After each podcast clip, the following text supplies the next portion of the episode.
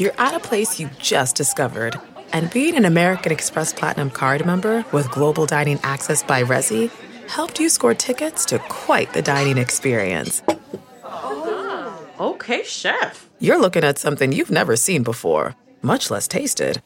After your first bite, you say nothing because you're speechless. That's the powerful backing of American Express. See how to elevate your dining experiences at americanexpress.com slash with Amex. Terms apply. Angie has made it easier than ever to connect with skilled professionals to get all your home projects done well. Whether it's routine maintenance, and emergency repair, or a dream project, Angie lets you browse homeowner reviews, compare quotes from multiple local pros, and even book a service instantly. So the next time you have a home project, just Angie that and start getting the most out of your home. Download the free Angie mobile app today or visit Angie.com. That's A N G I.com. Welcome to the Nerdist Podcast number 826. Katie Levine, I see you eagerly awaiting to announce whatever is on your uh, piece of the Nerdist Community Corkboard. What do you got? There is a comedy festival called the Red Clay Comedy Festival in Atlanta. It's uh, from September 29th to October 1st. And um, this year, Rory Scovel is going to be recording his new special or filming his new special there that is also going to be released by Third Man Records. Uh, the, some of the other headliners are Colin Quinn and Clayton English. And then also the, the festival is partnering with Project Pabst Music Festival. And so if you go to the Red Clay Comedy Festival, your pass gets you into um, the music festival as well that also features Run the Jewels, NOFX, Mastodon, and a ton more. You can find out more info at redclaycomedy.com. Thank you, Katie Levine. Uh, this episode of the Nerdist Podcast is John Stamos, who is uh, such a, just like a nice guy. He's so lovely. He doesn't have to be. If John Stamos was a dick, wouldn't you be like, I get it? Yeah, he's very handsome. He's handsome. He's successful. He's got a billion dollar smile, and he just couldn't be nicer. Uh, he is on Scream Queens now, the next season of Scream Queens, which starts uh, September 20th, Tuesday, September 20th. So uh, watch him on that Fuller House coming back. Yeah, I found out December, during this podcast. Yeah. Fuller House coming back. So uh, yeah, so thanks, John. Thanks, John Stamos, for coming on the podcast. I think he's just at John Stamos on Twitter, if I'm Yes, not I mistaken. looked him up, yeah. And uh, this episode also. Oh, by the way, can I just say this? That at midnight's on at 11:30 for now. yeah. And we don't know if that'll be a permanent thing. I guess if you watch, it'll be permanent. And if What do you do if it turns permanent? Do you change the name? No, because at a certain point, the at a certain point, a title just becomes like Yeah. the brand of the show. Yeah. And you know, I mean, I, I think some people have been a little like, but it's not at midnight now. Why wouldn't you call it at eleven thirty? Yeah, like, but those well, people can shut up. well, wow, Katie, cracking the whip. But uh, I, I I sort of playfully justify it by saying like, well, we announce a winner at midnight. That's true. You know, You do. And the concept of the show is a is kind of like midnight. Like these are a lot of the things that happen throughout this last day that end at midnight. Yep. You know, so All fair points. and honestly, I was always fudging it a little bit because when I would say it's eleven fifty nine and fifty nine seconds, it was actually always twelve oh one. But I but it didn't make sense to say this happened earlier today because that just Yeah. would have meant in the last minute.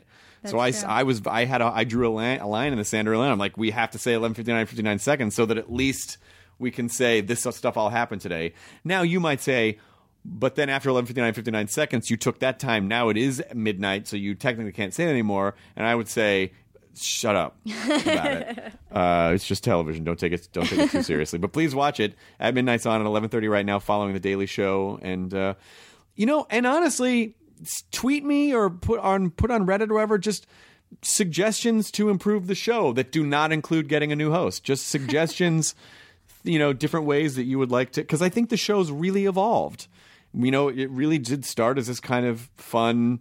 Insipid game show about the internet with a lot of cat videos and, and now jokes. you've won two Emmys. Now we've won two Emmys. We just won another. Emmy, and so and so I kind of feel like we actually are. The show is talking about relevant cultural things now, and we have been talking about the election. And I, I think you know, I think we're actually a nice companion to the Daily Show. We're presenting a lot of the material, but in a different way, with you know, with a lot of with a high joke per minute ratio. And and I just I love the crew here, and I, I hope we get to do the show forever.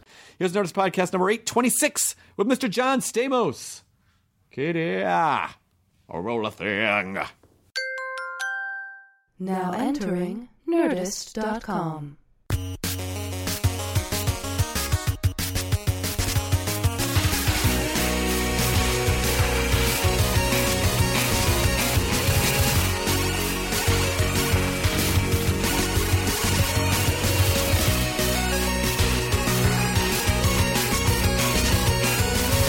Yeah, Comic Con, which was already fucking two months ago. Oh my god, that's just weird. Time just is not. That's, uh, I know, you blink. We'll save it for the. We'll say. Well, I think we're already recording now. We're already recording, so we're all good. Yeah, I ran into you at Comic Con, which was really fun. Have you been to Comic Con a bunch? No, bunch? I was my, I was a virgin. Are you serious? Yeah, yeah. Well, t- I'm not a, you know, I, I'm a huge fan of you. Aw, You're doing yeah. so well. I'm so happy for you. Thank you. I'm not much of a nerd. I'm a Disney nerd. Yes. But I've never been. No, I had never been, and, and um, I was. I really loved it. I was very surprised. Everybody said, "Oh my god, it's crazy! You're not going to be able to, you know, walk around." And people, it was. It was just a bunch of really cool fans, like you Yeah. know, like, and I sometimes fans sounds like you're, you know, uh, presumptuous or something like Sure. you're putting them below you or something. But they were just like a bunch of cool people that Yeah. you know were nice. It was really nice. Yeah, the Comic Con's got such a good vibe to it. it. It's it's it can get very crowded. Yeah. But uh, once you figure out how to navigate it, it's actually pretty Best pretty part was running into you. Yeah, that was fun. We ran into you at uh, the old uh, Zach Levi That's uh, right. shindig. Zach was nowhere to be found, but you were there holding court. You know. I was there. I I came in. You know, I come in at a. There's a window that I come in because, you know, I don't drink. So at a certain time of the night, I feel like there's a drop off where all the conversations become not real anymore because Right. people get so fucked up. Right. So I just I kind of come in where people are still not super drunk yet, and then I and then skate slip- out. Of yeah, I slipped. before- I was with you. I'm, I'm on the non-drinking tour as Yeah. well, so I was like, get in and out. Yeah, right. But I also have to apologize to you because you showed up last week and there was a schedule mix up that was on our end, and I apologize. You came to ready to podcast. That's right. I w- it was our first day back from Mm-hmm. hiatus and my honeymoon, and I was literally in a meeting with every head of Comedy Central, and I didn't. Our, you our were too calendars sore to, to walk. Was- yeah, you just yeah. I got uh, there's a lot of pegging. Uh, pegging. That's why I was too sore. I just learned what meant recently. uh, how how did you find that out? I don't know. Oh, okay. But but yeah. What what does your audience know what that is? Some of them What do. do you talk about on here? I, I doesn't to matter. It doesn't matter. yeah. I mean, we talk about everything. Oh, I know. Okay, good. Yeah, like I heard. Uh, was it Rob Reiner? Rob Reiner was on. That yeah, was really good. We were li- we were driving there. I was with my girlfriend, and we were like, oh, "Let's listen to Chris because I'm going to the show." And so the Rob Reiner was really sweet. Um, and then I go, "What else? What other, I don't really know much about the podcast world. This is my first r- real good one." You know, really. Oh, hey, nice. Well, you know, it's really just a loose conversation, and the reason that I think they work is because people like you do a lot of press, and mostly it's in junket form, or you're on a couch for seven minutes, and Right. it's like. I think what's nice about these is that it's interesting just to hear how people are in conversation. Like for an hour, people will really get a sense of who you are. I don't know if most people know what a Disney person you are, and Yeah. that is an area where we have a lot to talk about because Area. I just joined Club 33 a couple Oh, months ago. Big shout out. And I bought a uh, I bought a uh, Disney map, uh, 1958 C Disney map Mm-hmm. that this guy had. I don't know why he sold it, but when he was a kid, he and his mom were at Disneyland. He had a map. He saw Walt walking down Main Street, ran up. Walt signed the map in ballpoint pen, and he had immediately had it framed. Wow. So it's this gorgeous condition map signed by hand signed by Walt. What, is Walt spelled W A L T? Uh, as opposed sure- How much do you buy it for? How do you know it's a real signature? well, I got a guy though, by the way, who does who specializes in his signature. Boy, what if what if he's like it's not real and be like, no? I, it's How almost much- more important to know. Was it? Was it? Did you spend a lot on it? It was. I mean, it was more than. Yeah, it was. Yeah, Yeah. I spent. It was a, not an exorbitant, exorbitant amount of money, Right, but right. en- enough. But what do you you have? Well, when I was a kid, I, I, I mean, I grew up right near Disneyland in, in, in Anaheim. I grew up in Orange County, excuse me, and um, that was like my backyard. I, I just I lived there and I loved it. And I don't I don't know why I don't I wasn't escaping from any sort of a crappy childhood. I had a beautiful you know family and stuff, but I just loved going there. And my friend who I grew up with was collected military stuff. So I said I want to collect something like you, you know. And I said, well, what do you like? I said Disney stuff, you know. So when I started to get some dough, I, I said, well, I'm going to do that. The first thing Disney, you know, it's maybe been about 15 years now. Disney uh, started an auction on eBay, pretty pretty close to when eBay started. Mm-hmm. And the first thing they were auctioning off was the sign, this the, the big sign that was on Harbor Boulevard that says Disneyland. Oh my god! And so I thought, oh well, I'll, this is going to go for a million bucks. I might as well go ahead and put. Know, so I put in like the opening bid, which was like thirty five thousand bucks. And then I forgot about it. And then whatever the nine days, however it was, I looked and I was, oh shit, I'm the winner. And I heard like Michael Jackson wanted it, and this person wanted it, and it was the sign, like you know. And I kept refreshing it. I was walking around my office like, oh shit, what am I going to do? Each letter is 14 by nine feet. So I was like, what the hell am I going to do with this? You know. And I kept refreshing, refreshing, and then I won it. I was like, oh sh- damn. So I have the that sign, you know, and I and I Where did you put that? well, I put it like I had sort of in storage. I thought I'm going to put the D up behind. I have a guest house behind the guest house where nobody could see it, but I didn't think of Mulholland Highway that goes all the way along the back. So from Laurel Canyon to Coldwater, if you look to the left, it's a big D for dickhead. You know, lives there. Michael Jackson called me too. What? Yeah, and it was during. Can I uh, have that? No. Yeah, it was well. Are you sure? He's like, hey, Yeah. John. I, I Can I have that? No. no. Uh, one more question. Can I have that? No. Can I have, it was a weird. It was a, during a time when you know there was some stuff going. You know, Oh. and he let's just left a message. He was with a friend. He said, "Hey, John, I really dig your stuff, and you know, we should go to Disneyland sometime." I was like, "I'm not going to Disneyland." You know, now I'm like, "Shit, I should have gone to Disneyland with Michael Right. Jackson." What was I thinking? Um, but that started it, I think, and then over the years, I've just you know, I've bugged friends with that had stuff. I, I got a Dumbo for my 40th birthday. From, Oh, from the Dumbo ride. from the Dumbo ride, and I have some pretty cool stuff. Um, but just recently, like the last year or two, people didn't realize you could buy it, and they had an auction at Eaton's or something, and all the stuff went for so much money. So now everybody's you know knows that they can get it. It's worth a lot, I guess, a lot of stuff. Yeah, it's it, it's. I think uh, when after eBay became popular and people realized, like, oh, I'm, you know, as a as a person who lives nowhere near any of this world, I Yeah. can just buy can whatever. piece thi- of it, yeah. Now it's really hard to get. I um I have friends. Uh, a friend of mine has one of the. Um, one of the old haunted mansion. Oh, the- uh, yeah, the, right. the paintings that scroll, Right. and it has the scroll marks down the side. Yeah, you it's the get- woman sitting on the headstone. It's cool. Neil Patrick Harris has a lot of. He has a ton of Disney stuff, yeah. And um, who else has it? I mean, it's it's sort of it's just hard to get. What was I going to say? Uh, do you know any Disney people like? Any Iger? of the Disney. And I'm friends with like Bob Iger and you know and all these guys, and I'm af- always afraid to like ask. I have a. I asked one time. This guy um, was uh, the president of the parks, and they were they were redoing Small World. And I said, "Hey, can I just get like a, a head or something?" I said, "What? What?" I remember I was at dinner, and he goes, well, "What Small World you know character do you want?" And then I was That like, sounds "I don't creepy. Yeah, Yeah. And I said, "What's a good one?" They said, uh, "The Can Can Girl." I said, "The Can Can Girl," and then this whole Can Can Girl showed up at my house. Holy shit! You- that's amazing. I know, it's cool. Where do you put that? Well, it's downstairs because again, it's a little creepy. uh, I have a Dumbo in my front yard flying, flying high. But I feel like once I feel like the Dumbo is sort of the preview of like I don't think anyone would think that was weird. Like if you No, no, no. Dumbo in the front and then it's super cool. it's a small world, Uh-huh. I think that'd be totally fine. Yeah, I don't have anything big like, Like that. Like that.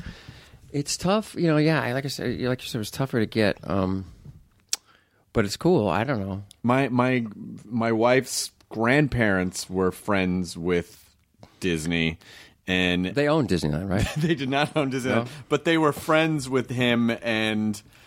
I, she said, "You know, I'm sure they must have had stuff, and I don't Yeah. know where any of it is."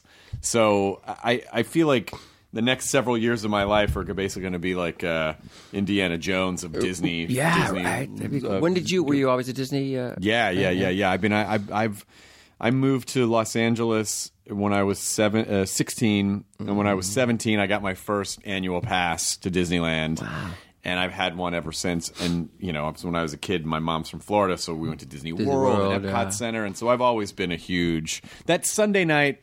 Um, that that world of Disney thing that would happen on Sunday nights yeah, yeah, when yeah. I w- you know when I was a kid and they'd show a Disney movie and some cartoons. I mean that was always that was So always cool. my favorite. How did you get into Club Thirty Three? There was an opening. It, I guess, yeah. There was an opening, and we? Mm-hmm. um, applied, and yeah, yeah, and uh, and we got it. We got in. Is it because you married into money now that you can? Uh, I don't just, know. uh, just off the top. I mean, I don't know. He, uh, for years, no Club 33. Now, so he gets married, and boom, I'm I know. very- 33. yeah, I know. I know. 187. I know. I feel like. Uh, I feel like it was. I mean, that was that was a very big thing. That was almost that was almost emotional. Like I'll I was just to pass by that door. Now you can take me. I can take. I absolutely can take you. I yeah. They, take you. they stopped letting that stuff out. Lasseter stopped. It's like because they were auctioning off everything on that on that thing. Not to go back, but um, like I have a uh, uh, one of my coolest things is the devil from the um, the end of Mr. Toad's Wild Ride. You know, have gets- that? Yeah, there's like a little devil. That's fantastic. You gotta come One of the little guys who are suspended in the. yes, yeah. Maybe he goes. He gets hit by a train, and then you know he's in hell, and Yeah, I mean, it's it's like- always creepy. It's the wind, the wind in the willows. People don't even and as they've updated Disneyland, I've always feared like, well, I hope they don't get rid of Mr. Toads because Right. no one really knows Wind in the Willows, and it's also for a Disney ride. It's like. He gets drunk and he goes Yeah, to right. to j- j- hell. Yeah. like the ride ends with you going to hell, and Right. so it's just sort of a strange. kind of uh, autobiographical. right, right, exactly. Is that what you- it's, it's very. It was. It was well, one point very odd, but I'm sure Saget's told you at least a couple stories. he did, but but, um, but did you do you talk about that? The drunk stuff? Oh yeah, Yeah. yeah, yeah. I talk I've about sobered it lots. up myself, you know, Oh, that congratulations! year and a half nice, or so. Nice job. Really nice job. Bob, yeah, Bob. The other day, I said I was coming to see you, Saget, and he was like, uh, you know, he has to own everything. He's like, oh, Chris is my best friend. We did, it. we were in a car accident together, saved his life. You know, he's been sober ever since. Right? A little bit of that. Bob, Bob was. Uh, we were very. I've been. I've been friends with him since the '90s. I mean, I know you. I know. Obviously, you guys. Uh, You can have him. It's okay. no, no, no. You take him. you win. But he really is such a, a sweet, Beautiful man. lovely, Beautiful man. good, loyal friend, Yes, and yeah. you know he's one of those people that I feel like ah, I never. Every once in a while, we'll text each other and I'll go, "Let's grab dinner." I'll go, "Great," and then six months go by, and I threw a big 60th birthday party for him. I did. I was Invited out of- you. I was out of town. And and Bob said when I brought this up, he said he didn't even, he didn't he didn't RSVP. He didn't even RSVP. Yeah, I was I was out of town. I, I didn't get back until the day after. The, I remember the party was on a Saturday night, and didn't get back till Sunday. So it was a funny deal because I wanted to throw him a party, and he loves to play music. So I thought I'll have it at my house and we'll jam, you know. And then I thought there were some people like Norman Lear I wanted to invite, and Don Rickles and stuff. I said, well, it might be hard to get up my house. There's steps. So then I had it at moved it over to Jeff Franklin's house, the creator of Full House, Mm-hmm. and then it just kind of got bigger and bigger and bigger. Now, now, literally, I hope Bob's not listening. Literally, I'm in for like sixty grand. I'm not kidding. And I'm like, shit. What do I do? Like, like ah, I can't get out of this. some Disney shit. I'm not. Yeah, right. Who wants to buy a sign? I'll buy it. Okay, you're dead. Right, Michael. so really, it was like, and it was such an interesting thing because it wasn't his fault. You know, I just it just got bigger and bigger, and yeah, bam. Okay, let's get a you know a thing. Let's have a the big PA system. Let's get photographers. Let's get this and that, you know, catering. Yes, but steak, course. of course, is Bob Saget. And I just didn't think about it, so I couldn't tell him. Like, what an asshole friend! And I remember I was so pissy that day, and I was like, I was telling my girlfriend, I was like, oh, God, it can't be. It's not his fault, but you know, I got to go and make this the best day of his life, and not and never tell him how much money I spent on his party. Right. And then he took me for my birthday, hand to God, to the smokehouse across the street from Warner Brothers. I swear. No, just out of curiosity, was it like it's that, so? That's like fifty grand at the smokehouse, right? Yeah. Yeah. She had wings and everything. How did you meet Bob?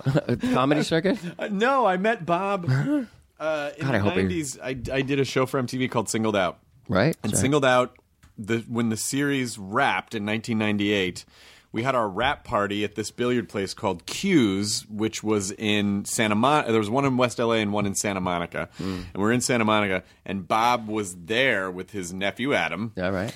And uh, and being a huge, being a comedian and a huge comedy nerd. I mean, I knew a lot of Bob's stuff from the 80s. Right. And then all of a sudden, he just walks over and he's like, Hi, I'm Bob. It's my nephew Adam. His mom's dead. and uh, this was literally the first thing he said to me. And, uh, you know, we've been friends. We've been friends ever since. What happened? You guys were driving drunk or something? He was. I never drove drunk. Bob had had a few. I'm sure the statute of limitations has run out on this now from 1999.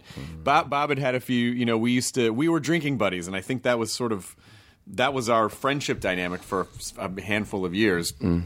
You know, I'd just get a call from Bob at like midnight. Where are you? Mm. Like, oh, I'm at this bar that I'm too old to be at. But you know, at that point, I was like 30. You know, 29, 30 years old. I was at a college bar.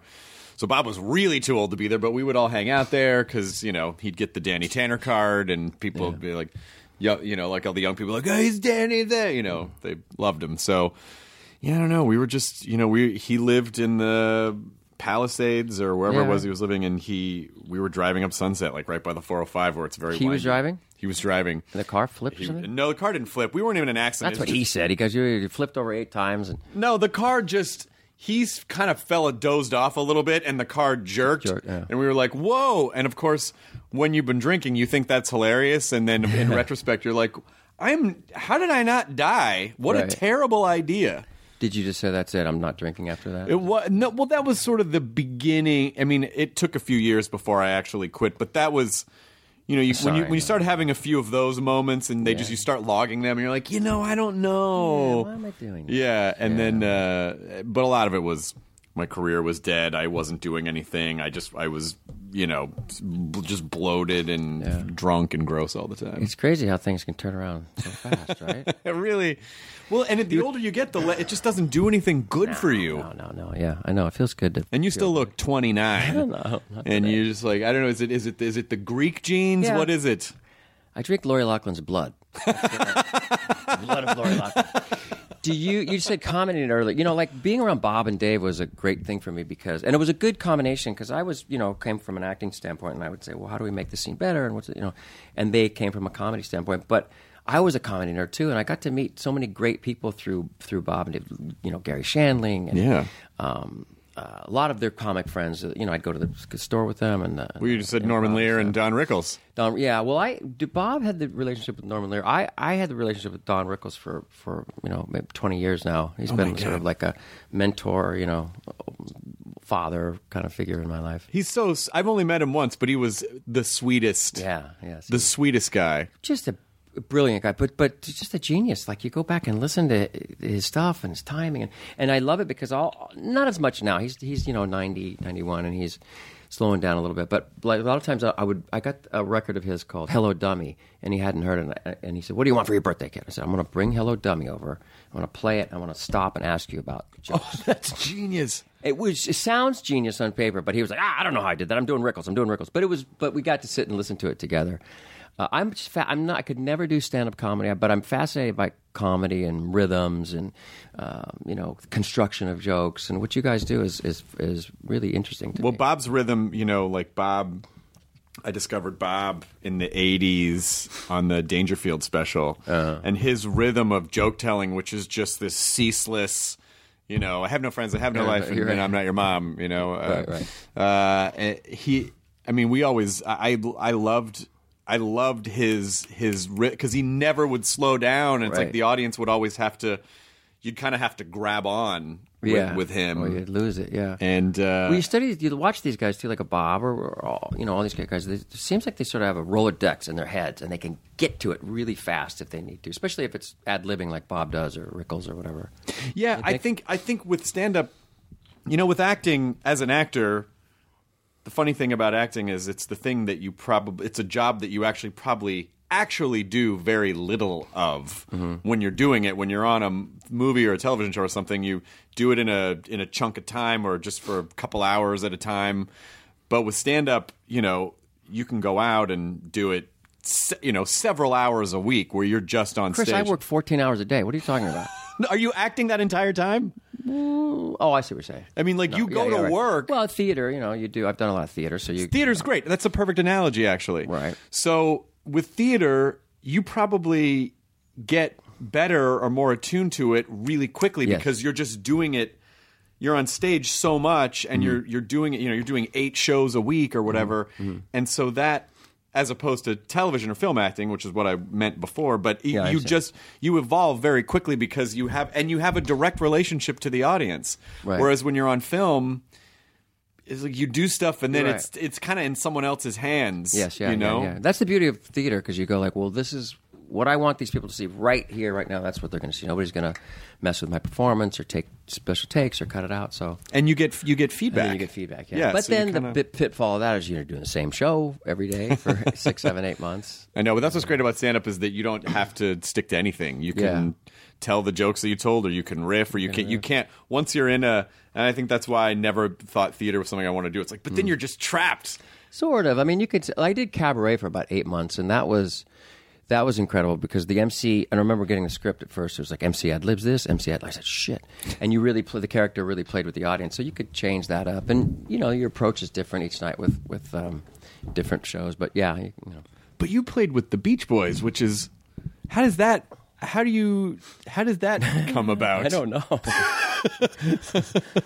I was a, fa- a super fan, you know, of them. I, I remember, I think, hearing them. I had an eight track of, of "Endless Summer," and um, I just became a, you know, I loved him, And I, I knew the guitar player, and there was this guy named Jeffrey Foskett.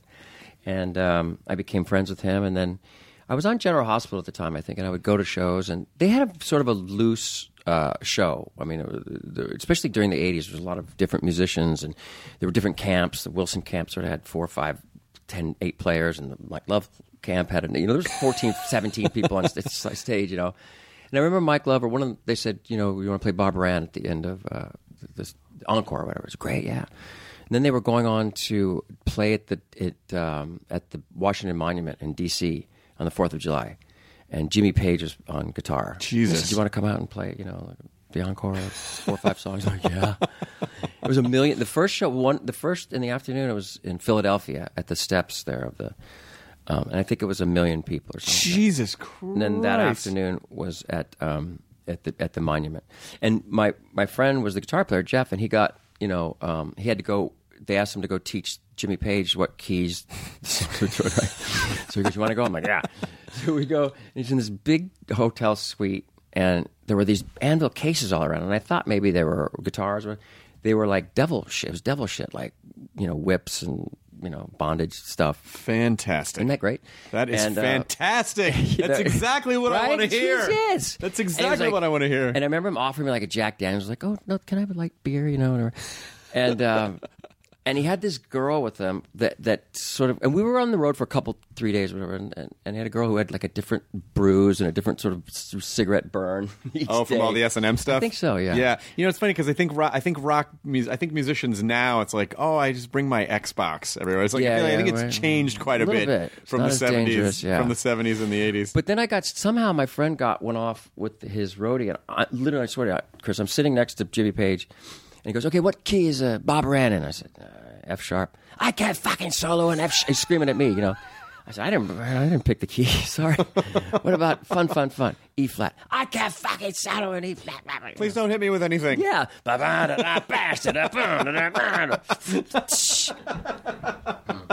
That's the greatest concert of my life. That's how it started, and then I just kind of uh, hung around them for years, and then I had them on my TV shows. I had a show before Full House called uh, "You Again" with Jack Klugman. Again, like Oh, these right. old great you know comics and, and actors I love hanging out with, um, and uh, I had them on there. Um, and then Full House, they came on, and then I recorded with them. And God, General Hospital. It's like the idea. I mean, reality shows kind of killed soap operas to a degree, but that. I mean, you were on in the sweet spot. It was a sweet spot, like yeah. Mm-hmm. like early '80s soap operas. I mean, my mom watched. Uh, I mean, I remember. I knew what the storylines were. like if I stayed home from school, you know, Right. it's fucking. It was crazy. I'm doing. I just sold a show because I've, I've I've been thinking a lot about that time and that period, and and um, I'm doing a show about sort of my. I grew up in Orange County, like I said earlier, and it was very you know straight Republican, you know, uh, and I got on TV and I, wor- I was working at my father's restaurant, and I got on General Hospital.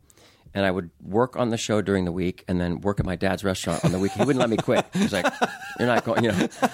And so, just to keep me humble, he didn't think it was gonna, you know, this acting thing was gonna last. And so, but I love the idea of, you know, I'm sort of making the show about my point of view into that world. I mean, I auditioned on a Monday and I shot it on a Wednesday and it aired a week later. And like you said, it was during a time when, you know, they were on the cover of Time magazine and Luke and Laura were getting married and Sammy Davis Jr. was on the show and Elizabeth Taylor and it was a big deal, you know. And I was thrust into sex and drugs and weird fame. I mean, it's a weird fame. You know, we were f- super famous, but you know, we were still kept down because we were, you know, soap opera guys, weren't, you Right. know, Um, and it was a really interesting time. I mean, my life. to get to say like thrust into sex and drugs. I mean, it was just like all of a sudden It really was. they were Chris. just throwing it at you. Yeah, I mean, I was, you know, I was not super popular in junior high school. High school, a little maybe towards the end. Uh, I grew into something, and I was like, "Oh, girls are, you know, eh, eh, you know." But that hit it hit hard, you know, and it was I was on the cover of all these teen magazines, and that's that was another whole weird world. These teen, you know, teen magazines. There was a there was an editor of um, I can't remember it was Tiger Beat or one of those, and she was friends with my mother. Her name was Doreen Lioy, and she sort of helped, you know, get me on these magazine covers and kept me going. And again, was very good friends with my mother. And then later, years, years, years later, ended up marrying uh, Richard Ramirez, the Hillside Oh Strangler. my god! so, I mean, there's weird, yeah. But that whole world was weird, the teen idol thing. And then, yeah, I mean, there were girls around. You know, Demi Moore was on the show at the time, and um, Janine Turner, and there was a, there was there was a lot of there was some drugs. You know, at that time, I guess. I, um, I, I was shielded from it for the most part, the the drugs, but there was all of a sudden there were women. Kin Shriner, who who's still on there, played Scotty. He was like a sort of an older brother. Am I rambling too much? No, Or is this no, no. This is you're getting. This is good stuff. he was sort of an older brother. I haven't really talked about that. He was an older brother, and he would we would go to um we would go to Chippendales for girls. Now, so what would happen is it would be from like eight to eleven would be the show, and then from eleven to two it was a club. So he had the the deal. So we'd go in through the back right at like a you know ten fifty five and eleven when the show ends. We scoot right. We were the only two guys in a room full of women slipping off their seats. because they've just seen this. They've just uh, seen the show. this yeah, the dancers show. are gone. You know, Right. No, it was pretty. It was. It was all that. I mean, was it that time. was any of it uh was it fun or did at a certain point was it like, oh, I don't know, this kind of feels weird or it feels empty or it feel or was it just like, oh, we're young and it's fun? I was 18 years old. Oh, okay, then never mind. My Yeah, whole okay, life, of I wanted to be on Yeah. TV and Yeah. be famous and get win girls. Oh no, it was the greatest. the, the, I loved it. I mean, it was so bad. The, the, the only I would sleep in my dressing room. We'd sta we, you know, we'd hang out all night. And the only thing that was um, I wanted to do, I wanted to. Um, be on a sitcom. I loved sitcoms. I grew up watching Happy Days and you know all the Garry Marshall shows and that type of. That's what I wanted to do. I didn't want to be on a, on a dramatic soap opera. So when my con, I was only supposed to be on for like five episodes, and then they were going to kill my character. And then a lot of mail came in or whatever. So so I stayed around, but they had me for nothing, like four hundred dollars an episode or something. Mm-hmm. So when my contract was up, I was I was like, I'm going to leave. And Gloria Monty, who was like this incredible producer at the time, she said, "You you you can't go." I said, "I got it. I want to do comedy." She said, You'll never work in this town again. You know? But I I ended up getting out and. And I, the first, well, I did one show um, uh, on CBS, but then the, the, the Jack Klugman show was after that. I mean, it is tricky. It, it's it's it's a that. I mean, obviously, television changed now since since then. You know, sitcoms really ruled in the in the at least up through the '80s and Yeah, into the '90s. But but it was still you know not an easy thing to get. You know, Uh-huh. a sitcom to get a show that gets picked up and then continues to go is a very difficult thing. Tell me about it. I've been trying to.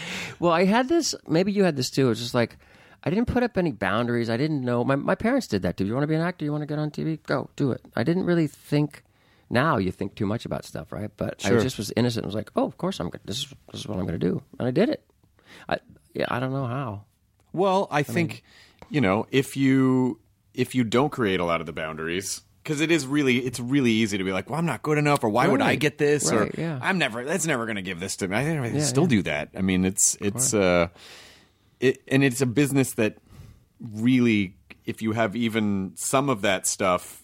You really have to weather because it just the business just beats those down Oh, yeah, yeah, so yeah, hard. It just like it just it just peels back the onion layers and then just starts punching you in the in the soul. As you get older, maybe you are. It's just like, uh, you know, fuck it. I mean, you know, it's, it's cool. Yeah, you, I don't get that. All right, fine. I'll get something else. Well, yeah, I mean it's when you've when you've had success and failed and had success and fallen down and had success and Yeah. fallen at a certain point you're like, "Oh, I guess not everything means everything." And it's Right. like you can yeah, you know, you go you just kind of go through periods. And you know, as soon as you have that attitude, shit starts coming like crazy. You know, I wish I had it. You know, at certain times in my life, you know, where where I'm at now. Obviously, you know what I mean. Like, Yeah. you just don't stress over, and people can see it. They go, "Oh, he's not fighting too hard for this. It's not." yeah. Let's give it to him. Yeah, because when you there's something we there's something I think that turns people off when they feel like you need them or you Right, need yeah, it yeah, and they yeah. feel like, well, what's wrong with this person that they're so desperate? Why did they? Let's give it to this guy who clearly doesn't need it. Yeah, he's got all the answers. I mean, that's it kind of. I feel like that's what happens. I went out. I, I, I went up the ranks with Jason uh, Bateman and uh, took him to lunch one day. I said, "What?" This was like a few years ago when I was struggling trying to figure out what, what my next move was. I said, "What's the secret, man?" He goes, "I just stopped giving a shit. Like I just went in cool." I said, "How do you do that?" He goes, "Lexapro." oh. All right. but he said as soon as I stop caring, like it all you know, kind of started happening. Well, all the caring stuff is just all ego stuff, you know. It's ego and it's fear and it's and I think there's something to the idea of feeling like I think what helps you not care is feeling like no matter what I'm going to be okay. Right, if right, I don't right. get this thing, I'm going to be fine. Right. You know, think about how many you know, there must have been jobs that you almost got that you didn't get and you felt like, "Well, that's it. I can't fucking I can't." And then years go by and you go, "It's actually kind of good I didn't get that thing. For it sure. would not have worked out well." And I think that with women as well. I was telling some one of these kids. Now all of a sudden I'm like the old guy on the set. By the way, what just happens like in a blink of an eye. You're Sure. like the old. You know, I'm on Scream Queens now, and they're all a bunch of young kids. And I was giving someone advice. They were, you know, whining about their boyfriend or something. I said, "You're not going to be with this guy." I mean, if I was with, you know, whoever when you were uh, 19, 20, 21. Yeah, it's like you know, forget. I would kill myself if I was still with that girl. You're not going to be with that person. Don't worry about it, right? I mean, you know. Yeah, and you you've been th- and you you know you you you get phases throughout your life, and you know you've been single and you've been married and you've been single, and like do you, does any part of it do you have a preference to any part, or is it does everything sort of like have good and bad points? With the, in a relationship, Yeah, being in a relationship, not in a relationship, married, not married. Well, you, you know, I mean, my feeling is like it's it's like having the one, like you know, I'm in a really good relationship now, as, as you are. Um, you know, having that one person that's your best friend and your soulmate and there for you is better than you know fucking a bunch of girls and hanging out and doing whatever you want. But it's not that much better. but it's better, right? I think I personally think it's way better, and I'm not just saying that 'cause I just got married. Okay, yeah. I'll tell you why because the time, yeah, oh, I love you so much, but the times I, I'm just sort of. Um, I'm kind of a serial monogamist, Right. Mm-hmm. and I'm not a good dater. And I just love getting. I love being at that point with someone where you're like, "Oh, let's just get in our pajamas and watch movies." Yeah, no, no. Like that. I feel like it's so much work to try to navigate. This person sent a text. What does that mean? Well, what is it? Like I overanalyze everything. It's just so much energy Hundred percent. and I, feel like most people are wrong for you. Like most people in the world are just wrong for you, and Right. it's not going to work out. And so it just the exercise of futility gets. It's in my head. exhausting. It is exhausting. No, you're right. It is way better, and, I, and you know, you f- uh, you forget about it until you're in it. And it's been a while since I've been in a great, great relationship. So, you're right. It is way better. I was saying we, we were listening to your podcast. It was really sweet, and I go, "Let's." We had this long. I said, "What what else is on these podcasts? Do they have any like sort of sexy, you know, like?" Well, and so she's flipping through, and she finds one on this deal, and it was sort of like a uh, sex, like telling stories, like a, a an erotic, you know, story thing. Yeah. And we're driving down 405, and it, and they, you know, it's about two doms, which I didn't know what the like a dom, two dominants. Yeah. right? And it was a girl and like these two guys, and it was sort of getting really sexy, and she's getting ready, and her boyfriend's there, and then the guy comes in, knock knock, oh, there's you know Jim is here, and you know, and I looked at Jim, and we're, we're both really started getting a little turned on, and then. And then she says, and then Jim, you know, he still looked good for 60. it was a little, my hand to God, I swear to God, it's a little pudgy. And, but then I look at myself in the mirror and I've got short gray hair. I'm like, turn this shit off. Go back to, go back to Hardwick. We'll listen to him. And you're listening okay. to granny porn. Yes. I mean, I couldn't my hand to God. So that was my podcast. So we had a conversation about knitting while he tried to get hard and. Uh... He was pudgy at 60? damn it. yeah, well, it's there's a podcast for everything. I mean, we're in this kind of golden age of podcasts because it, you know, there wasn't for so long. Media was dictated by giant companies because Yes, the cost of technology was just it, it for it, it was forbidding to be like you just couldn't do it Yeah. and get it out to anyone you know but now no, the no, this is a distribution great is cheap th- thing, and and you you know, like you said, you could sit and you can kind of get the feel of somebody. Uh, You know, you, the only place I did it was Howard Stern. Yeah. which you know he's the, the greatest. I don't know if you listen to him. Yeah, he, I mean, he is essentially he's kind of the even though he's not a podcast, he's a show. Right. He's kind of the godfather of this style of conversation. The last five years, I think he's really clicked into it. But you can get, you know, he's a genius, and you can get trapped, you know, even just by yourself, which has always been a little scary with these things, right? I mean, I don't know if it, has it happened to you because people listen to this and they go, "Oh, Stamos said he spent sixty grand on," you know, not that one, but like you know, Yeah, I mean, but we because you you feel so comfortable. you feel comfortable, but I always you know, like I- don't. My goal with these is never to put anyone in a position where they feel weird, or if someone ever said something that they were like, you know, Right. oh, can you actually take that out? Because I. Mm-hmm.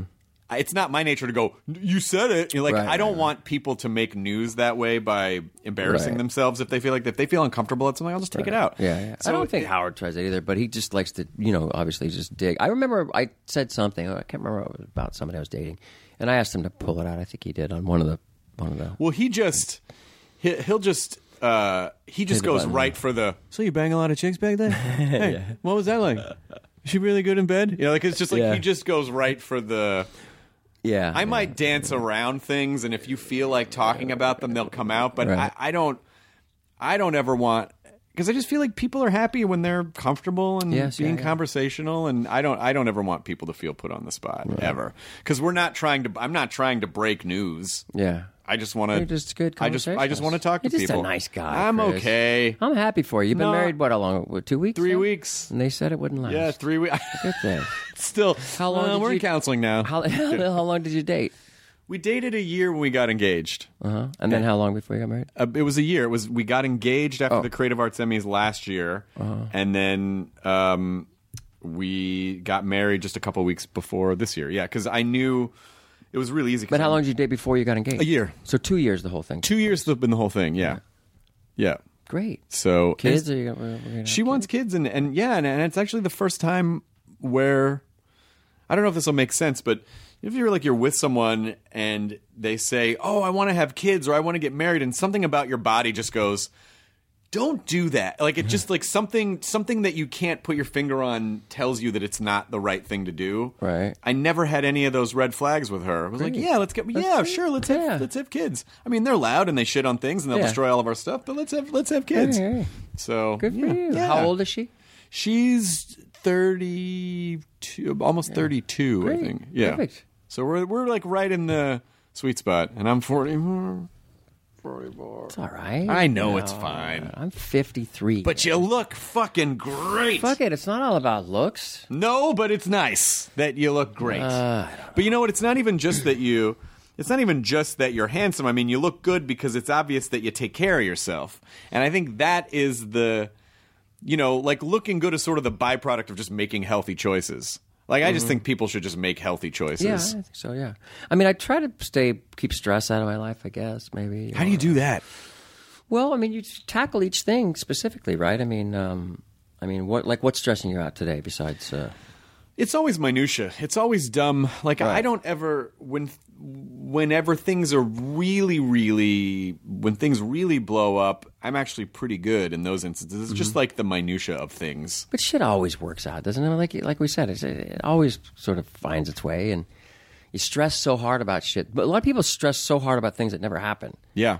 That's what I try not to do. Well, that becomes, I think, um, almost uh, kind of like, um, you know, so it- it's what's the word I'm looking for? It's kind of uh, superstitious, Right. To you know, where it's like, oh, if I stress about this thing, it won't happen. I think Right. people do that, but it, I think, you know, we just. Some of us are just toilers where we just kind of need to, and I think that's part of the. I think it probably all goes back to the same obsessive drinking stuff. Yeah, yeah. Right. I really. How do. long have you been sober? Uh, thirteen years. Pretty great, huh? Yeah, it's great. And what what was there anything that made you decide I don't want to do this anymore, or just a general It like was yeah, time. Yeah, it was time. I got a DUI too, which was really um, uh, awful, embarrassing, and heartbreaking. And you know, I mean, I knew it was time before that, but it, you know, then it got to that. I was like, oh my god, what a fucking idiot I am! Like I could have killed somebody, or you know, Yeah. it was not. Um, it wasn't good. I mean, it, it, in some cases, those can be the best thing. That can be the best thing to happen if no one gets hurt because Yeah, it's a, that's- that's it's a wake up call. It was. Yeah, I lost my mom, and I just had a, you know, I was going through, you know, extremely rough time, and it was just time. You know, it was time. And, and you look back and you go, God, what, you know, I had such a beautiful childhood. Like I said, with my parents, and you know, what would, what, you know, what would they think of me like right now? Like I, I can't do that. I got to get back to. I had, to, I had to reset myself to who I was and who I was brought up to be, discipline and you know honesty and a good person and and and it was like, oh, I know how to do it. I stop fucking around. It's just it's hard because especially if you start, you know, you get thrust into this world, you Mm-hmm. know, when you're 18 years old, and it's fun. Yeah, it's you can handle it then. And then right?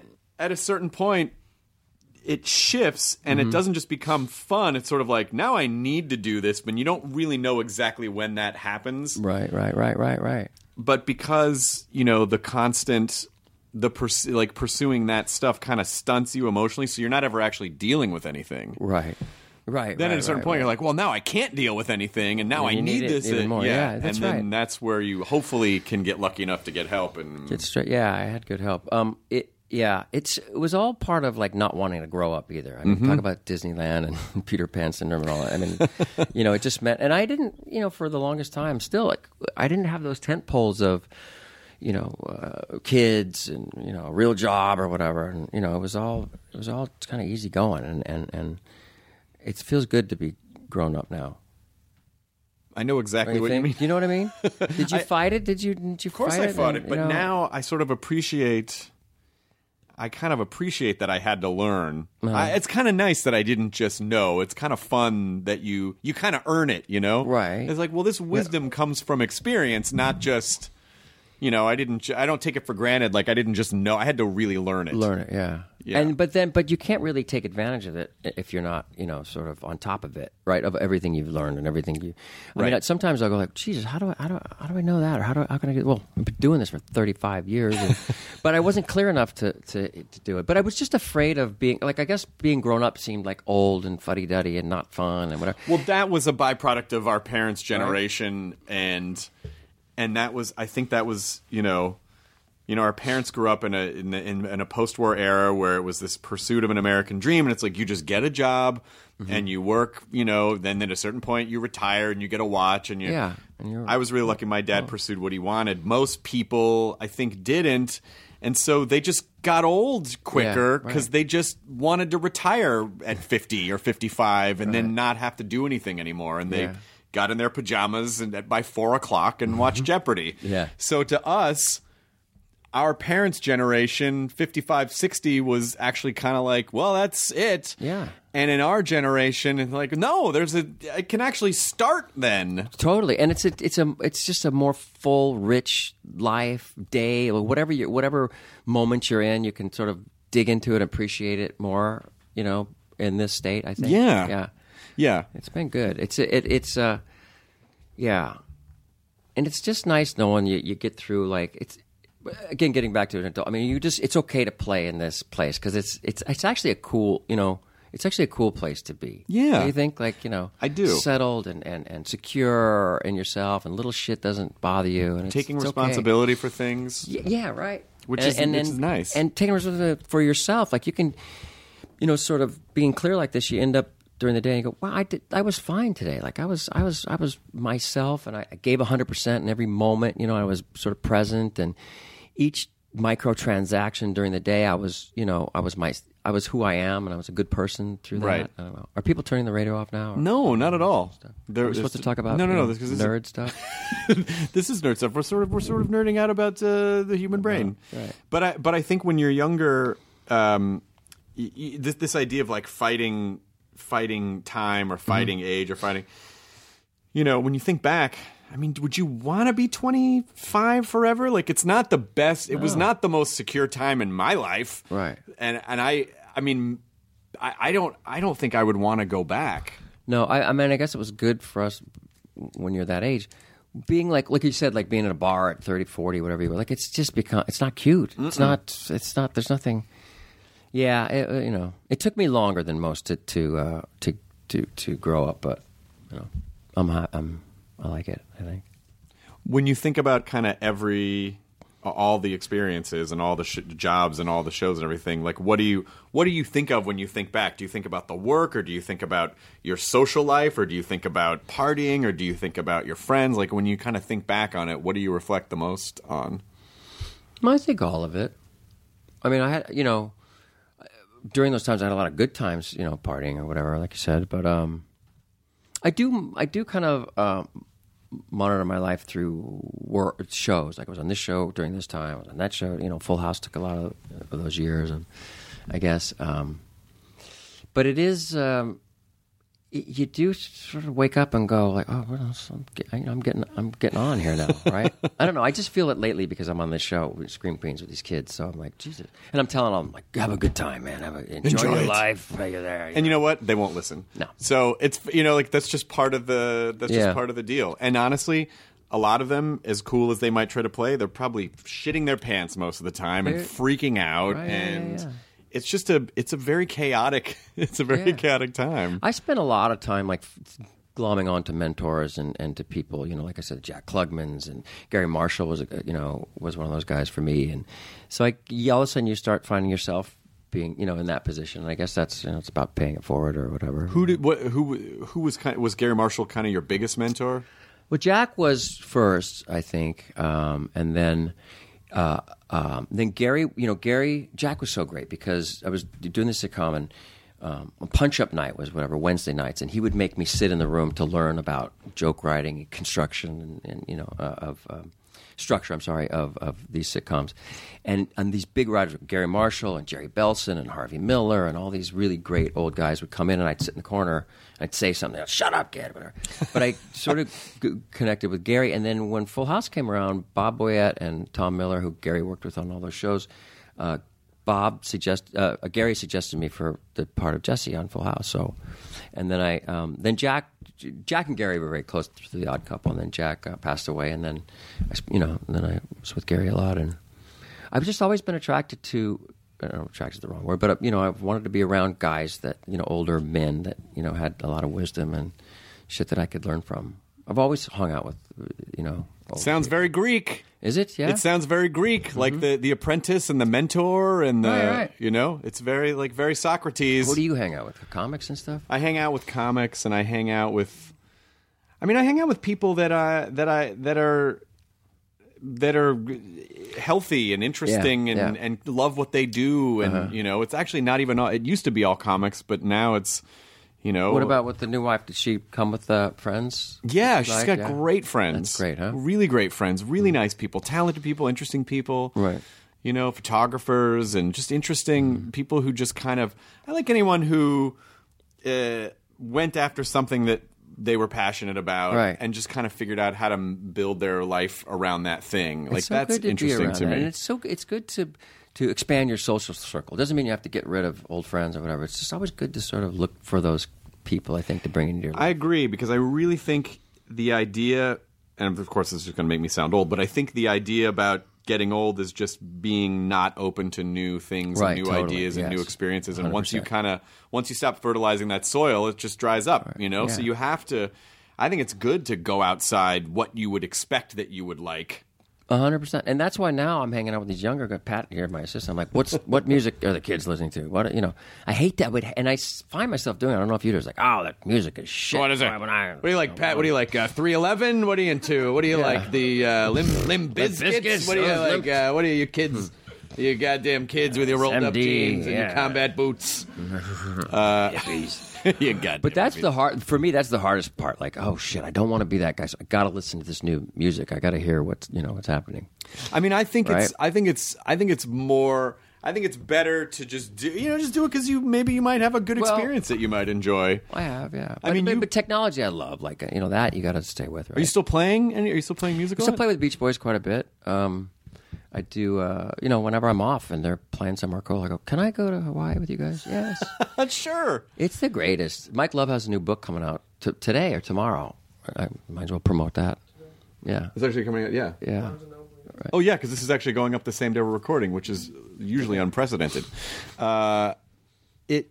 Are you playing solo anywhere? Do you do you ever just think like, oh, I just want to tour and do music myself? No, you know, I'm, a, I'm mainly a drummer. I don't love singing. I, I've sang, you know, over the years, but it's not. I don't. I like rhythm. I like. Li- I love listening to melody, but I don't like. I'm not good at at uh, notes. I don't have. A, I don't have. I mean, I just, I just did um, Little Mermaid at the Hollywood Bowl, where we, you know, everybody. And it took me. Like, it was I had like a three minute song. I, I studied for like two months you know. That's the thing. I will work really hard at, at anything i you know that i can't do. I, I always had that since i was a kid too as long as we're talking about like aspirations. I was like well if i have enough time I, i'll i can learn it you know. If i if i have to take that i remember i was on glee and they would these kids learn the dance stuff so fast you know. It's like one two three one fossy fossy one. Oh and they got it. I'd be like okay great. I'd videotape it and then i'd work all night with it with a dance person you know.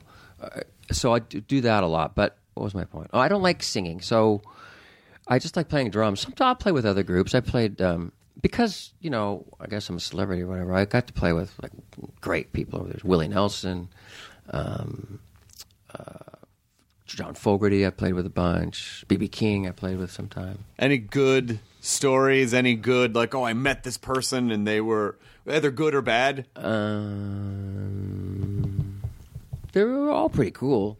Willie Nelson, I showed up at a gig and the, the band guys were like, "You gonna sit in?" You gonna sit? I'm like, "No, like what? I, like, no, I just came here to watch. I don't know. No, Willie would love you guys. We we have people on stage all the time." I said, "Well, what song? Where's the set list?" Willie doesn't use a set list.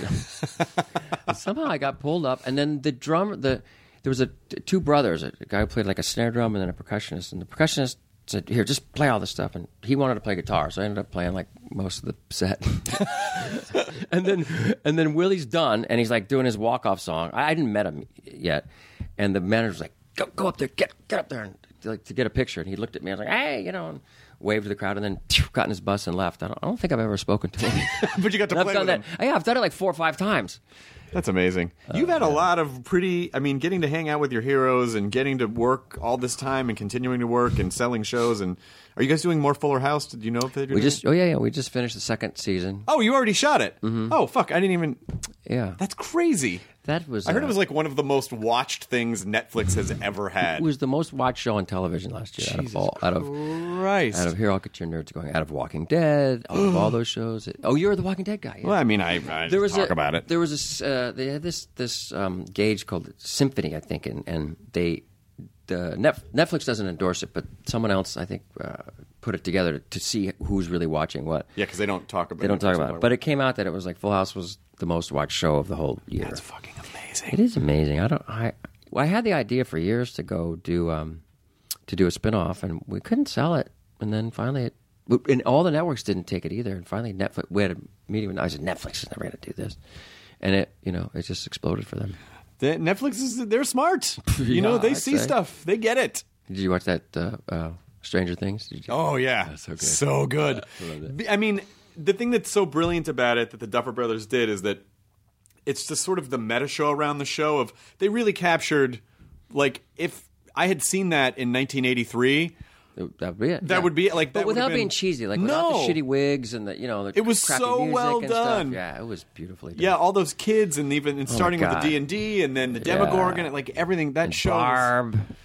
Barb, Barb. Oh, so cool. When- Barb. When, Barb died, a little piece of me died. Par- Barb. That was it. There's a Barb in all of us. A little bit. There's a little Barb in all of us. She's cute. That actress saw that I tweeted something. She was like, "Oh my god." Oh, that's fantastic. So what do you? So my girlfriend's a bit of a nerd, and she loves. She's been to Comic Con a million times. Yeah. So that was, she loved it, and but I don't under like watch. You were talking about demigods and whatever. She said something last night, a, a term from from that upstairs or down. Oh, the upside down. Yeah, upside down. And I Yeah. go, "What's that?" And she's like, "You watched the fucking show. You said you're obsessed with it on Twitter. You should know what it means." It's the parallel universe. So if we're all walking here, Right. then the upside down is on the same line. But Is that hell? On the, no, it's not hell. It's just an alternate universe. so what happened? They they they who was so the monster was just one monster.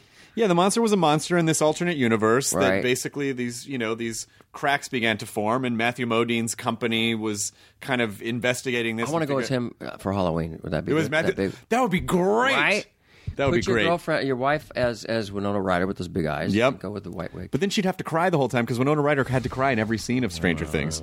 So wait, keep going because I'm still confused about what happened. So, so but, but, but so they were just trying to shoot that. What what the, what the kid, the nine? What was she doing? She was. Eleven. She, 11, ba- basically, eleven. I think I watched it. They were unre- They were unrelated. this is what your audience is going. That fucking Stamos. What The two idiot." things were initially, it, to my perception of the show, is the two things were initially unrelated. That Matthew Modine was basically kidnapping children Right. and doing science experiments on them, and she developed this ability that kind of created this rip between the universes Mm-hmm. and kind of open. You know, the universe they exist kind of you know like in tandem, like they're sort of on top of one another, but Mm-hmm.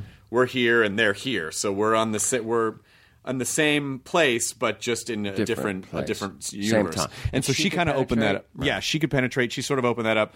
So it was they were related, but they were sort of unrelated at the same time. And so it summoned this creature, which was hunting, which was actually. Look at Chris. Now we're now we're getting. To, which- it's time to go, and he's so excited. I know. Well, because the thing that was genius about it is because the whole story that happened in the show. Right. Is set up when the kids are playing D and D at the beginning. Right, like right, they, right. They basically set up this campaign, and then the, and then a version of that campaign plays Happens. out as the series, Right. and so that creature becomes the Demogorgon, which they then have to hunt, and you know, so it just they and the fucking theme song it was so the beautiful. The music was incredible. so beautiful. The, the titles, all of it. See, you you could totally do something. You could totally do something like that. What? You could totally. I could totally see you on Stranger Things, or I could see you on True Detective, or one of these limited run series that people do. You're into The Walking Dead, though. That's Of course. Yeah, you should do Walking Dead. I haven't seen it. Well, I can't. ca- I can't. I don't have the power to.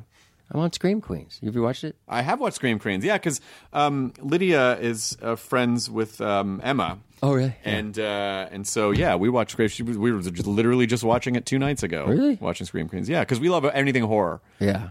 Anything. This is really good this season. We're in a hot, like a haunted hospital or whatever. That's great. And it's this. Um, it starts off with a with a with a Halloween party, you know, in the '80s or something, and, Yeah. and someone gets killed, and there's a the character from the Halloween party that you know I think is killing everybody.